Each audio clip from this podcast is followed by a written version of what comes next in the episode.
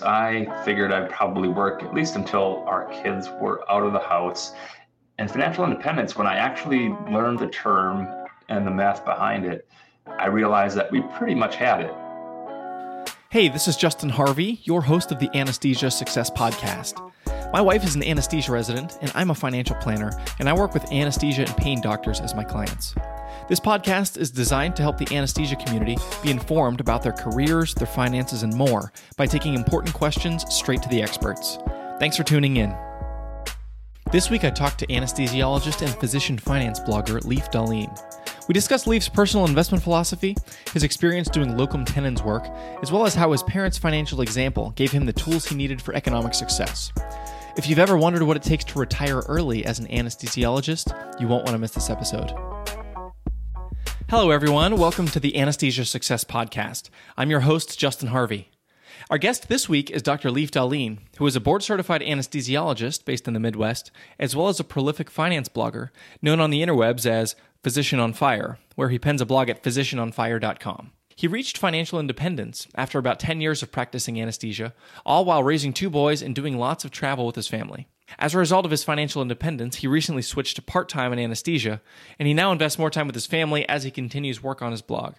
Much of his writing focuses on physician financial education, investing, and other issues commonly faced by physicians. Leif, thanks a lot for being here today. I'm happy to be joining you. Thank you for the invitation. So, uh, we met at FinCon a few months back, and uh, I was there to try to do some legwork to learn more about podcasting and in, in launching this show, wanting to not look like an idiot. and uh, I was um, I was interested and amused to find that it seemed like anesthesiologists were well represented in the physician blogging space. Has, has that been your experience? I'm curious.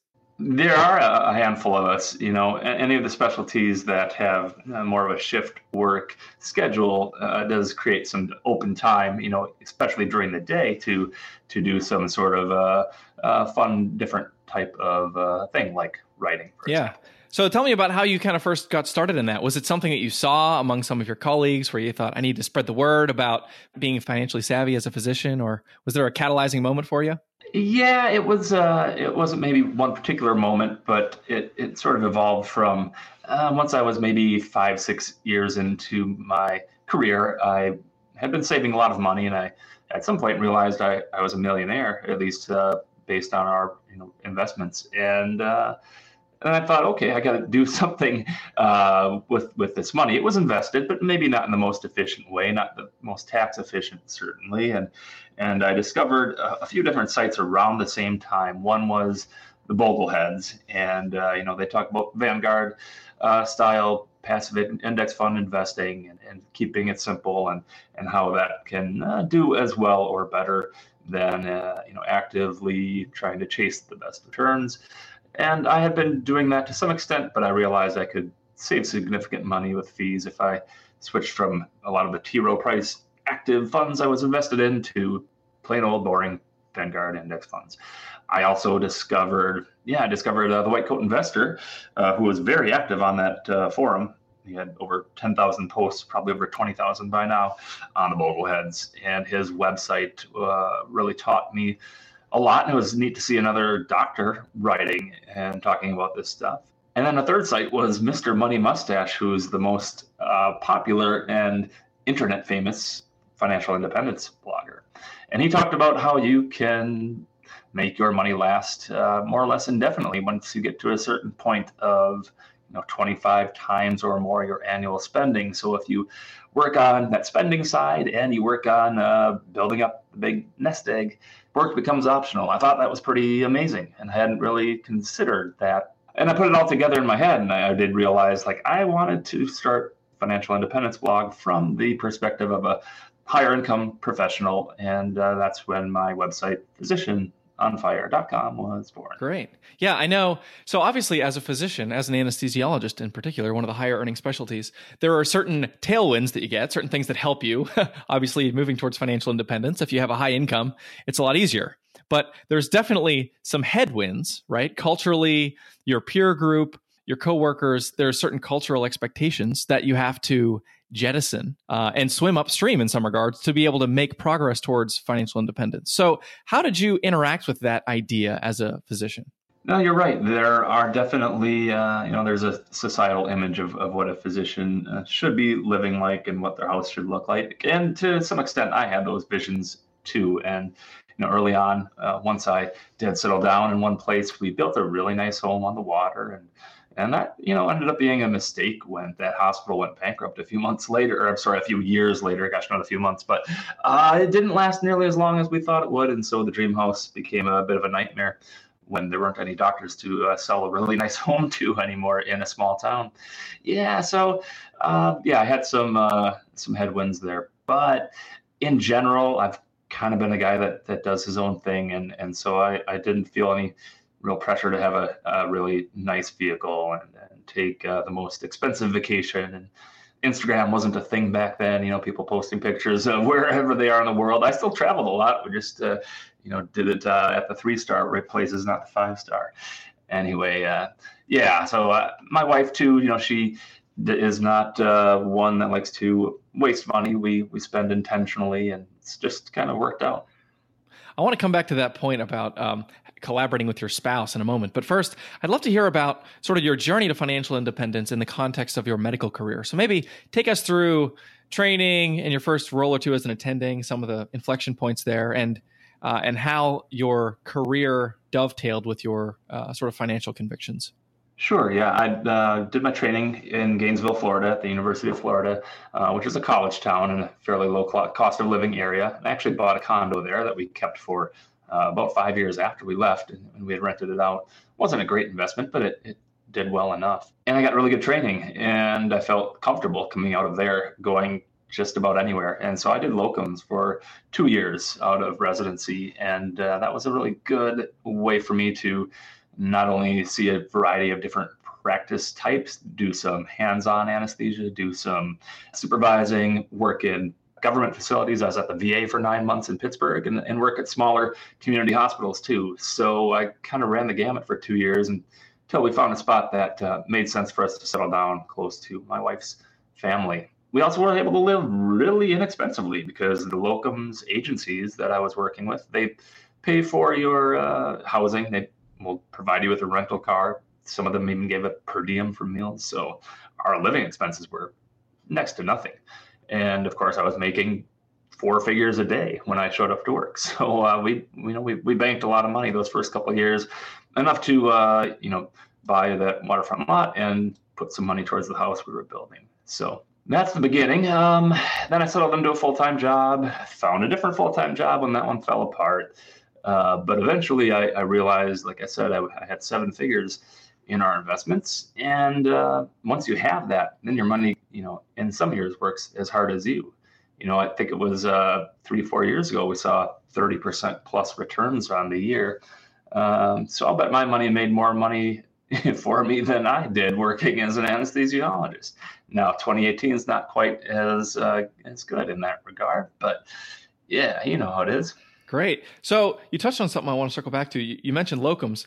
Um, for for a young physician, a resident or fellow who's considering, you know, wanting to maybe travel around, see some different practice styles and opportunities, it sounds like you would recommend something like that as as far as a, a good way to do that certainly and anesthesia is uh, the perfect specialty for locums because you don't build up your own uh, roster of patients you can pretty easily be plugged into any system. It's maybe a little bit more tricky with computer electronic health records and that. Maybe you need a, a day or two of training that wasn't an issue 10 years ago 12 years ago when i did it. But yeah it's really a nice way to see what different places are like. And it, you know a lot of those places that need short-term help what they really need is long-term help but they'll take what they can get.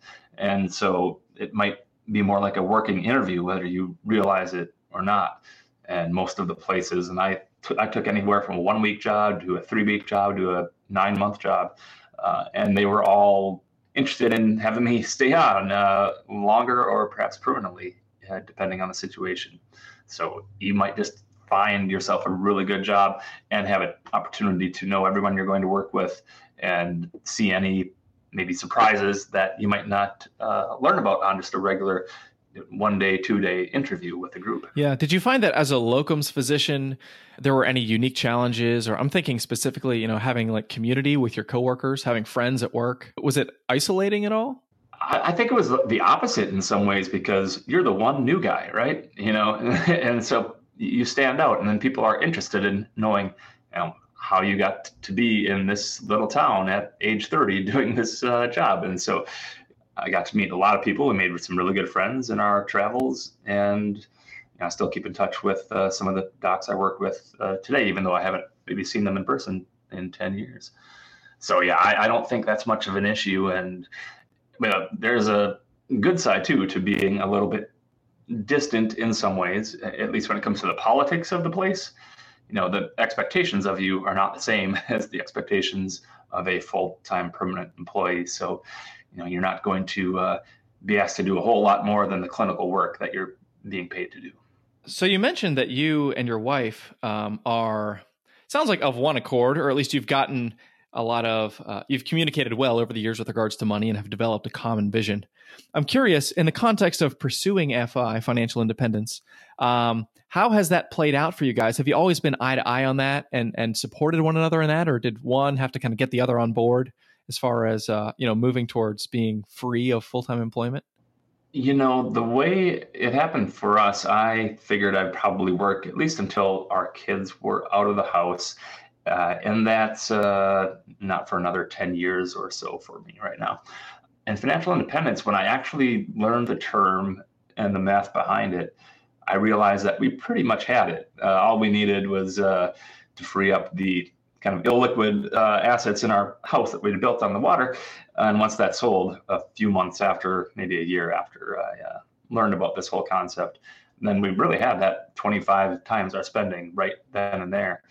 And so it was really at the point that I could say we're financially independent that I told my wife, hey, by the way, I don't have to go to work. She's like, no, yeah, I see you on the schedule. I'm like, well, yeah, I know I'm going to, but we really don't have to. You know, that's we're we're, we're at a place where this is uh, looking optional, and I didn't necessarily want to be locked into the current budget and have some charitable aspirations and wasn't uh, mentally prepared to walk away from a career that actually I enjoy at least you know parts of it.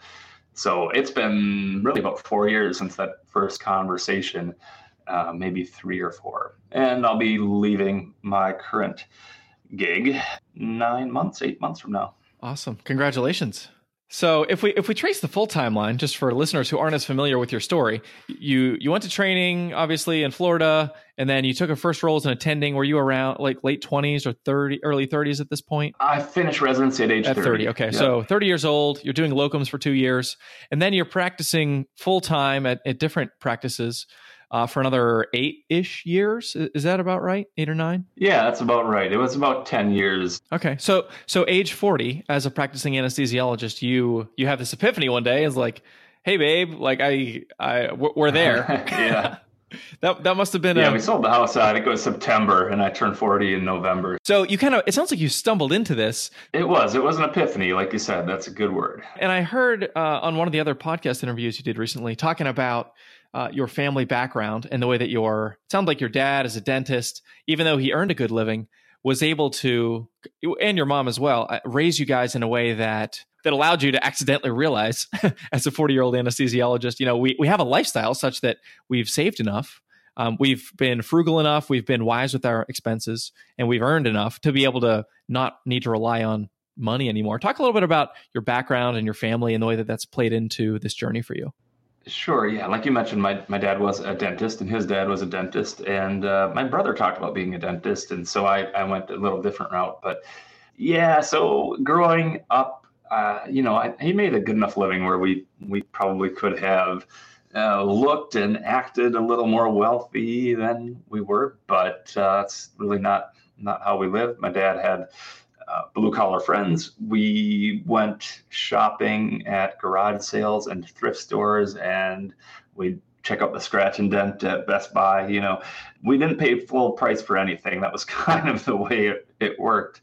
You know, even our vacations. I know when we finally got to go to Disney World when I was 14 or 15, we did a, a fly drive deal because in the spring the rental car companies want to get their cars up north, and so we flew from Minnesota to Orlando and then drove the car back for you know probably half the price of a round trip. It's a real family bonding experience there. Sounds like. And I'm not saying like, oh, it's so rough. We had to drive from Florida after going to Disney World. But you know, they were always looking for ways to make their dollar stretch a bit further. And I grew up with that as a uh, a value in my life. So we try not to pay retail for much of anything ourselves. Yeah, and you, you told this other story that I, I really resonated with because I literally had an identical experience where I, as a child, my dad gave us these three little jars with these three, I can still picture them with three little black lids and duct tape around them.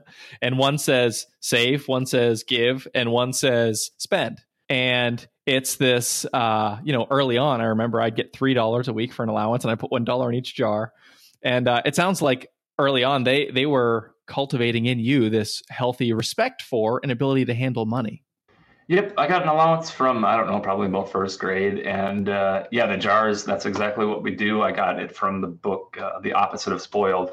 I don't recall the author's name at the moment, but yeah, he he talked about that idea, and so we do that with our kids, a dollar in each jar, and they can spend one of those dollars, but uh, they can save some of those dollars, and then we have them give to a, a charity of their choice at the end of the year. Um, and then with the saving money, we give them 1% interest on any money that they haven't spent over the years. And that includes gifts from Christmas and birthdays and First Communion and anything else where people have, have written checks. And so you know they're they're getting to the point where they're close to uh, a thousand dollars in their account and every month they get one percent. So that 800 is now 808 then it becomes 816 and change. You said every month they get one percent. Oh that's every month they get one percent. That's a great rate of return. So I'm like because you didn't touch your money this month here's eight dollars and that's you know that's better than the four they got for the weekly yeah that's a great strategy. Yeah, something my wife and I talk about, you know, when when we have kids is like how do we how to raise kids without being spoiled and to have a healthy respect for money in a context when, you know, we're we're going to be uh, a high income earning couple trying to raise kids that way and I, am sure that's a real challenge. Right. But it seems like you guys have managed it really well. Talking about money is important. You know, it's uh it shouldn't be a taboo topic, especially within the family. We tell them don't repeat these conversations we have, but we tell them what things cost. You know, when we we travel and we travel with them quite a bit. And we let them know, well, this is what the plane ticket costs. Well, this rental car also costs money. It was this much.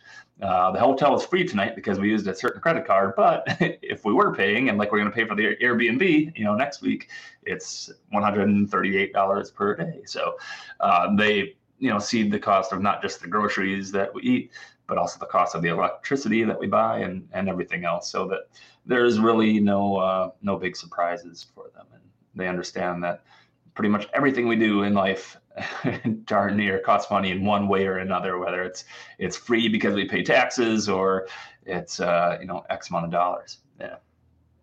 Um, so I want to pivot back to the career questions for a moment, and I know one of the challenges uh, that young physicians face in anesthesia specifically is um, not having the information to ask good questions when you're vetting prospective employers to to understand the details of compensation and the details of job description. And I'm curious, it sounds like you had a handful. I mean, in addition to your locums experiences where you were seeing different work environments, you also moved to a few different full-time roles in, in the eight-year period you were attending before reaching financial independence. So I'm curious, at those decision points when you were taking those jobs, did you find that you had adequate information or that you were well informed about what awaited you? Or were you finding that, oh man, I'm three months in and I didn't realize the call schedule meant this and I didn't realize the comp model was that and didn't understand the implications of those things? I think people were pretty transparent with me, and I, you know, did know which questions to ask. Uh, I certainly want to know what my schedule is going to be before uh, deciding on a job, and so yeah, I think I had those things pretty well figured out. And I should go back and explain. I guess I did already talk about one place going bankrupt and the hospital closing. That's why I had to find a second full time job, and we did that, you know, with in kind of short notice. And the places we really wanted to be didn't have openings, and so we worked uh, a couple years a little bit out west, and it was a good place, but not the best place for us. And when a job opened up close to family in northern Minnesota, uh, we jumped at that opportunity. So I've had three, you know, quote unquote permanent full time jobs, uh, which was certainly not by design, but that's just the way things work out sometimes. But yeah, as far as getting those questions answered, uh, you know, the docs and the uh, administrators that I've talked to have been that been helpful. So I, I, didn't really feel like I had any surprises. Uh, it also helped that I worked locums at two of the three jobs where I took a permanent job. My first one, I had been a locum for months and months before I agreed to come back. And my current job, I took in January of 2014. I interviewed in 2013. Um, but I'd worked there in 2007 as a locum way back when. So I already knew the chief and they knew me. And I said, Hey, I'm looking for a job. I see you have an opening. That, you know, and it was uh, almost a formality when I went through the interview. So I knew what to expect when I was coming here too. Have you perceived over time, as you've seen, you know, different geographic locales and been uh, in practicing medicine for you know 15 plus years now, that uh, financial literacy among physicians has changed and perhaps improved? Because I think we're in uh, what I would call the golden age of financial information. It's so accessible, but sometimes it's hard to quiet the noise and discern the reliable sources of information at times.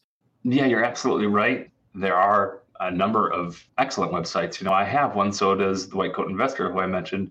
Passive Income MD has a uh, great site on real estate and that passive income. But we're just uh, three among 70 some uh, physicians now writing on their own blogs uh, about personal finance topics. And when I finished residency in 2006, there were zero right? And I know Wealthy Doc came along maybe in 2007 or 08. Uh, the White Coat Investor not till 2011. Uh, and even when I started, just not even three years ago, there were probably five, maybe six uh, uh doctors doing this. So not even 10% of what there is now, less than three years later. So it's great. There's so much information. There are Facebook groups, there are forums, there are websites, there are articles coming out every day to kind of help other physicians learn from other physicians. And uh, you know, when I used to read about personal finance stuff, it was pretty much like USA Today Money section, uh, Money Magazine, Market Watch. I, I, that probably wasn't even around back then, but yeah. So it's yeah, you read Money Magazine. It's hard to know what's really pertinent to your situation, whereas you read what other doctors are doing. You know, you ask questions in the Facebook group or uh, like Investor Forum, and you're getting other doctors telling you, well, here's what you ought to do, here's what you should know, here are some resources to help you. Yeah, and it, it's interesting. You know, I'm sure doctors may look at you and think, "Wow, he's this guy's made it. He's done it right. He's figured it out." Uh, I'm curious how how you you would react to that, and maybe let us in on a little bit of what your investment philosophy or cash flow philosophy is that has landed you in this place which you currently find yourself? I think a lot of doctors probably look at me and then they say, "Oh, he's he's doing it all wrong. He, he doesn't even spend six figures a year. Like, what kind of life is that?" And I say, "That's a great life. We spend I don't know 10, 12 weeks a year traveling and buy everything we care to have and living in a nice, you know, nice house on the uh, Mississippi River right now. So what I've done, I mentioned it maybe briefly with talk about the bogleheads and that, but I'm invested in pretty simple passive index funds. I have uh, a little bit of slicing and dicing and tilting where I have maybe a little more small cap value stocks and emerging market stocks than uh, they represent in total cap weight of the market. But and I don't think that stuff really matters much. The, the key really has been just saving a lot more than the average physician. So I would guess on average, I've probably invested more money than I've spent since I finished training. And so living on half or less of what you bring in is going to get you to financial independence pretty quickly, almost regardless of what you invest in, as long as you don't do anything like, you know, really risky, like everything in Bitcoin a year ago, for example. But whether you get 0% or 5% or 15%, uh, over 10 years, it doesn't make a huge difference, right? Over a lifetime, it will. But when most of your net worth is coming from what you put in and what you're earning, uh, the returns don't matter quite as much over the relatively short to medium. Absolutely term. agree. I'm glad to hear you say that. I, I think one of the challenges for young physicians, especially, is controlling the cash flow, especially at the outset when all of their peers are coming into these paychecks that were five or six times bigger than anything you've ever seen. And being able to continue, at least for a little while, to delay gratification the way that they've done in many cases for you know a decade longer than their peers already but preserving that cash flow and funneling it in a productive direction to do exactly what you just described uh, lay a solid financial foundation for the future I don't think I appreciate quite how much doing locums really did help me in that regard because I didn't really have anything I could spend money on.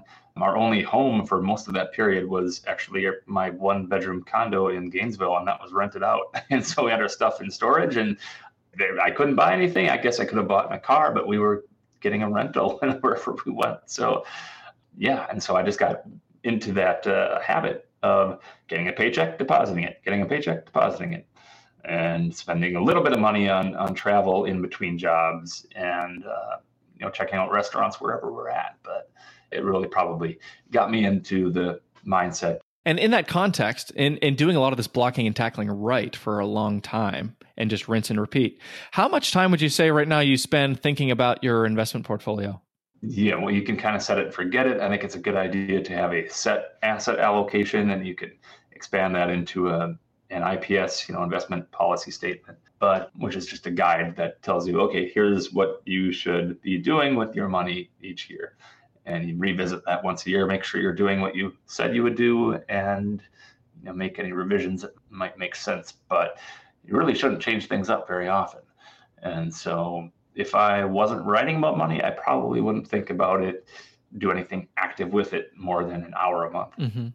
Do you work with a financial planner, Leif? I do not. Would you recommend that others uh, who are disposed to do the reading on White Coat and other places uh, you know, kind of do that themselves and and sort of take the bull by the horns, or or maybe consider consulting with a professional? And if so, you know, how do they how do they know who to talk to? Right. Well, most people are not going to have the time or interest, and you, you kind of have to have both to really read a few books and and read the you know blogs and listen to the podcasts and kind of get a good grip on what you have and that can happen somewhat slowly it can happen over the course of months probably to get enough knowledge if you have the interest and time to do so to manage your own investments. But you're probably going to make some mistakes. Hopefully, they're small and hopefully they can be fixed pretty easily. And uh, so it just depends. If you have no interest in figuring this stuff out, I would recommend working with a good fiduciary fee only advisor. And how do you find them? That's a good question. I mean, I've got a list of recommended advisors on my site. You're obviously an advisor, and uh, I'm sure you can recommend some sites too. Do the FINRA background check on people, make sure they haven't gotten in trouble in the past, and and look at their fees. Make sure the fees are easy to find on the website, or you can request them and, and see exactly where the money will go, how you're being charged, and what you're actually getting for the money that you spend because in the beginning when you don't have a whole lot of assets so you have less than 500,000 or million dollars to your name and then 1% of your assets that you might pay to an advisor that's you know under $10,000 a year but once you become financially independent and maybe you have 2 or 3 million dollars if you're paying 1% per year now you're spending 20 or 30,000 dollars per year for that same financial planning and at this point it may be almost on autopilot. So that's maybe not a good idea. I'm interested, you know, your observations in the context of the generation of physicians coming in behind you who uh, you know burnout is obviously a very popular topic in the medical community right now how do you perceive that financial laying a solid financial foundation helps to address some of the stresses and the anxiety and the the burnout that is facing different parts of the medical community yeah, that's a great question, Justin. And I think that there is a, a real connection between um, your uh, approach to money and uh, becoming burned out and be, you know rescuing yourself from burnout. That if you are in a position where you're feeling stuck in your job and it's maybe something you loved five years ago and a year ago you tolerated it and now it's just too much, but your lifestyle demands that you continue to make that same income you know you're kind of stuck between a rock and a hard place and if you can get yourself and it doesn't have to be full financial independence but just enough financial runway where you can afford to take a sabbatical without pay for a year or six months and try to get things right and, then come back and, and, work in, in the way that you want. That's certainly helpful. Uh, you know once you become closer to financially independent once you know that uh, uh, you can live without this income for quite a long time, then you can start to cut out some of the things that bother you the most. Now, it will depend on what specialty you are in, what job you have, but maybe you can stop taking call or take less call. Maybe you can say, I'm not going to take cardiac cases or the transplants anymore if you're in a, an academic center. And uh, you know there are a lot of different ways. You know maybe you find a new job at an outpatient surgical center. Again, talking anesthesia here. If you're an orthopedist, maybe you don't want to do the total joints anymore. Maybe uh, if you're a general surgeon, no more vascular, no more thoracic cases, that kind of thing. So you might have a better better angle to craft the job you want, and you also have some leverage when you say, well, if you say no, I can walk away. If you don't have any money saved up, and you're spending as much as you're earning or close to it, then you don't have much leverage because if someone says no, you can't take that sabbatical, you have to keep doing these cases, you're going to take the same call as everyone else. You have to say, okay, I'll do that. Yeah, makes sense. Have you seen any of your colleagues or other physicians that you know who you've seen maybe struggling with burnout in a way that is attached to financial decisions or maybe debt that has been overwhelming for them? I've seen doctors that are in their 60s and 70s and can't retire, that that happens, you know. Uh, maybe they've been, been through a divorce or two, and there are some other extenuating circumstances. Uh, and you mentioned debt, of course, student loan debt.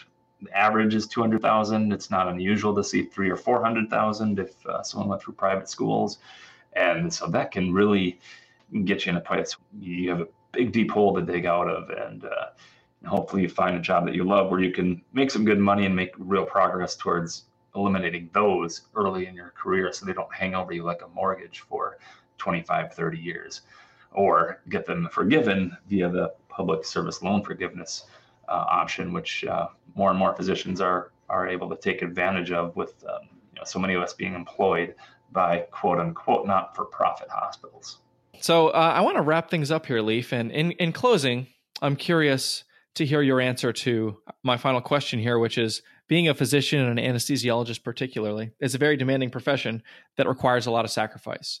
So I'd love to hear a story reflecting on one of your proudest moments as a physician that's made you glad that you've put in all the time and effort. Feel free to answer this too with regards to your blog and the time and effort that you've put into sharing financial insights with the medical community and how you've seen that pay dividends in the lives of others. Sure. Uh, yeah, in regards to the blog, I do get a lot of emails and messages. Just thank you so much. You really helped us figure out where we want to go, you know, the next direction in our lives, and we're making these big changes.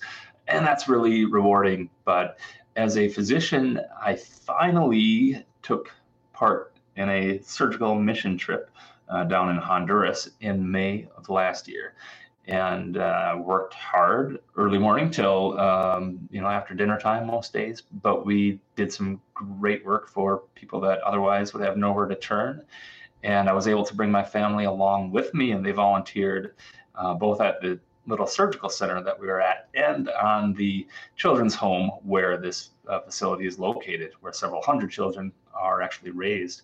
Uh, and we you know, heard many great stories and helped a lot of people it felt really good to uh, use my skills to do something other than uh, just make money here in the States. So we're actually going back again in May of 2019 uh, to help out at the uh, same facility, which is uh, via a group called One World Surgery at uh, NPH Honduras. So I, I, highly recommend it if you doctors out there have not done any sort of a humanitarian work. That's a, great organization to go out and do something. Awesome. Well, thanks for those thoughts. Dr. Leif Dahleen, thank you very much for joining us today on the Anesthesia Success Podcast. Thank you for having me, Justin. It's been a great chat. Hey, Justin here.